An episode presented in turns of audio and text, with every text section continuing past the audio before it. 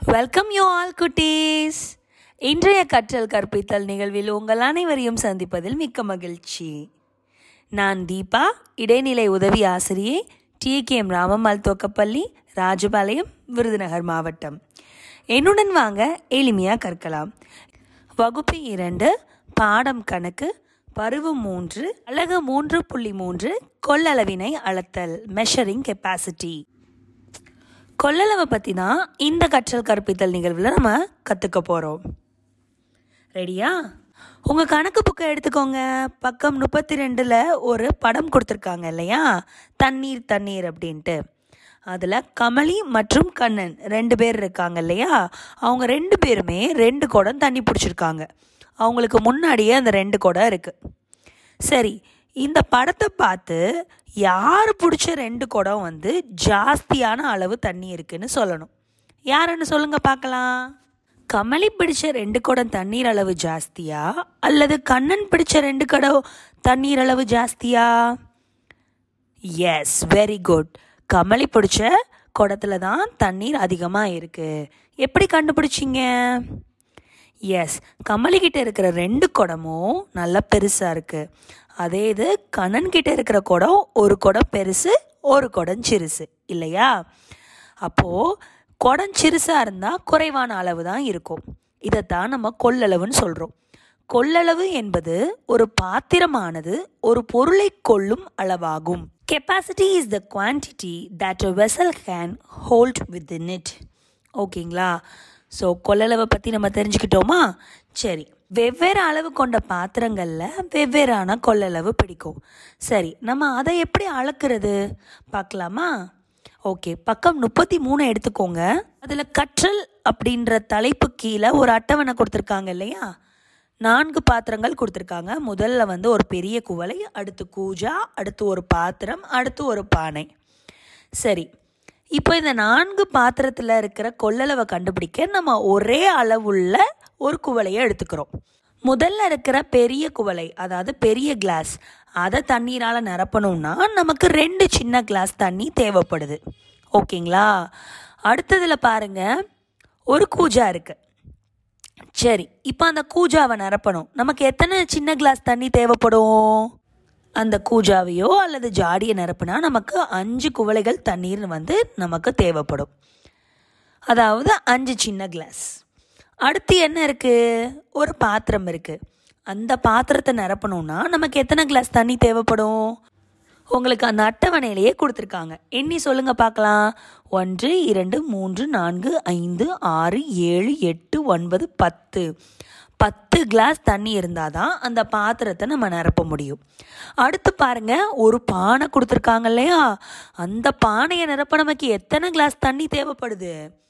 S very good இருபது glass தண்ணி தேவைப்படுது. வெவ்வேறு அளவுள்ள பாத்திரங்களின் கொள்ளளவை கண்டுபிடிக்க பொதுவான குவளையோ அல்லது ஒரு பாத்திரத்தையோ வச்சு நாம் அதனுடைய கொள்ளளவை எளிதாக கண்டுபிடிச்சிடலாம். இந்த அட்டவணையில் கொடுத்துருக்கிறது மாதிரி. அடுத்து பக்கம் முப்பத்தி நான்கில் ஒரு பயிற்சி கொடுத்துருக்காங்க பாருங்க. அதில் முதல் இந்த அட்டவணையில் கொடுக்கப்பட்ட பாத்திரம் அளவிடும் பாத்திரம் ஊகித்த கொள்ளளவு சரியான கொள்ளளவு. கொடுக்கப்பட்ட பாத்திரத்தையும் அளவிடும் பாத்திரத்தையும் நீங்கள் உற்று நோக்கி அந்த அளவிடும் பாத்திரத்தில் எந்த அளவு தண்ணீர் வந்து கொடுக்கப்பட்ட பாத்திரத்தம் அதாவது எத்தனை முறை அந்த அளவிடும் பாத்திரத்தில் வந்து நம்ம தண்ணி எடுத்தோம்னா கொடுக்கப்பட்ட பாத்திரம் நிறையும் அப்படிங்கிறத நீங்கள் ஊகிச்சு அந்த கொள்ளளவை எழுதணும். சரியான கொள்ளளவு எது தெரியுமா? இந்த கொடுக்கப்பட்ட பாத்திரம் வீட்டில் இருக்கதை எடுத்துக்கோங்க. அளவிடும் பாத்திரத்தையும் எடுத்துக்கோங்க. நீங்கள் கரெக்டாக அதில் தண்ணி ஊற்றி அதுக்கப்புறம் கொடுக்கப்பட்ட பாத்திரத்தை நிரப்ப முயற்சி பண்ணுங்கள் இப்போ உங்களுக்கு கொள்ளளவு எவ்வளோன்னு தெரியும் இல்லையா? அந்த அளவிடும் பாத்திரத்தில் நீங்கள் எத்தனை முறை வந்து ஊற்றிருக்கீங்கன்னு உங்களுக்கு சரியாக தெரியும் இல்லையா? அதை சரியான கொள்ளளவில் எழுதணும். சரியா? இதே மாதிரி இந்த பயிற்சி ஃபுல்லாக நீங்கள் செஞ்சு பாருங்கள் அடுத்து பக்கம் முப்பத்தி ஐந்தில் முயன்று பார் அப்படின்னு ஒரு செயல்பாடு கொடுத்துருக்காங்க. அந்த படத்தை உற்று நோக்குங்க. அதாவது ஒரு சீசா மாதிரி இருக்கு இல்லையா? அந்த சீசாவில் வந்து முதல்ல என்ன வச்சுருக்காங்க? ஒரு பெரிய கூஜா அதாவது ஒரு ஜாடி நிறைய தண்ணி வந்து எதற்கு சமம் அப்படின்னு சொல்லியிருக்காங்க மூன்று குவளை தண்ணீருக்கு சமமாக அப்போது ரெண்டு ஜாடி தண்ணீரை நிரப்பணும்னா நமக்கு எத்தனை குவளை தண்ணீர் வந்து தேவைப்படும்? ஒரு ஜாடிக்கு மூன்று குவளைகள்னா ரெண்டு ஜாடிக்கு எத்தனை குவளைகள்? எஸ் வெரி குட் ஆறு குவளைகள் உள்ள தண்ணீர் வந்து நமக்கு தேவைப்படும். தினமும் நம்ம நிறைய தண்ணீர் பயன்படுத்துகிறோம் நம்மளுடைய தண்ணீர் பயன்பாட்டோடைய அளவை தெரிஞ்சுக்கிறதுக்காண்டி உங்களுக்கு ஒரு அட்டவணையை நிரப்ப சொல்லியிருக்காங்க. அட்டவணையில் கொடுத்துருக்கிற செயல்பாடுகளுக்கு ஏற்ப சரியான தண்ணீர் கொள்கலனை வந்து நம்ம தெரிவு செய்யணும். எது சரியான தண்ணீர் கொள்கலன்னு நம்ம கண்டுபிடிக்கணும். குளித்தல் குவளையா வாளியா? குவளையில் இருக்கிற தண்ணீர் நமக்கு போதுமானதாக இருக்காது. வாளியில் இருக்கிற தண்ணீர் தான் நமக்கு போதுமானதாக இருக்கும்.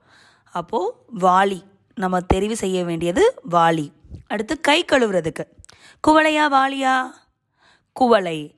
ஒரு வாளி தண்ணீரை ஊற்றியா நம்ம கை கழுவுவோம்? இல்லை ஒரு ஒரு குவளையுடைய தண்ணி இருந்தாலே நம்ம எளிதாக கை கழுவலாம். அடுத்து முகம் கழுவுதல். முகம் கழுவுறதுக்கும் நமக்கு ஒரு குவளை தண்ணீரே போதுமானதாக இருக்கும். அப்போ நம்ம தேர்ந்தெடுக்க வேண்டிய சரியான தண்ணீர் கொள்கலன் குவளை முகம் கழுவுதல் செயல்பாடுக்கு. அடுத்து மதிய உணவு கலனை கழுவுதல். அதுக்கு ஒரு குவளை தண்ணீர் நமக்கு வந்து பத்தாது. ஒரு வாளி நிறைய இருக்கிற தண்ணீர் கொள்கலன் தான் நமக்கு தேவைப்படும். அப்போது மதிய உணவு கலனை கழுவுதலுக்கு வாளி தான் நமக்கு சரியான தண்ணீர் கொள்கலன். அடுத்து பல் துலக்குதல் அதுக்கு ஒரு குவளை தண்ணீரே நமக்கு போதுமானது. இப்போ புரியுதுங்களா? நாம் ஏன் வெவ்வேறு வடிவமுடைய கொள்கலன்களை வந்து தினசரி பயன்பாட்டுக்கு பயன்படுத்துகிறோன்னு ஓகே குட்டீஸ். மீண்டும் அடுத்த கற்றல் கற்பித்தல் நிகழ்வில் சந்திக்கலாம். பாய் பாய்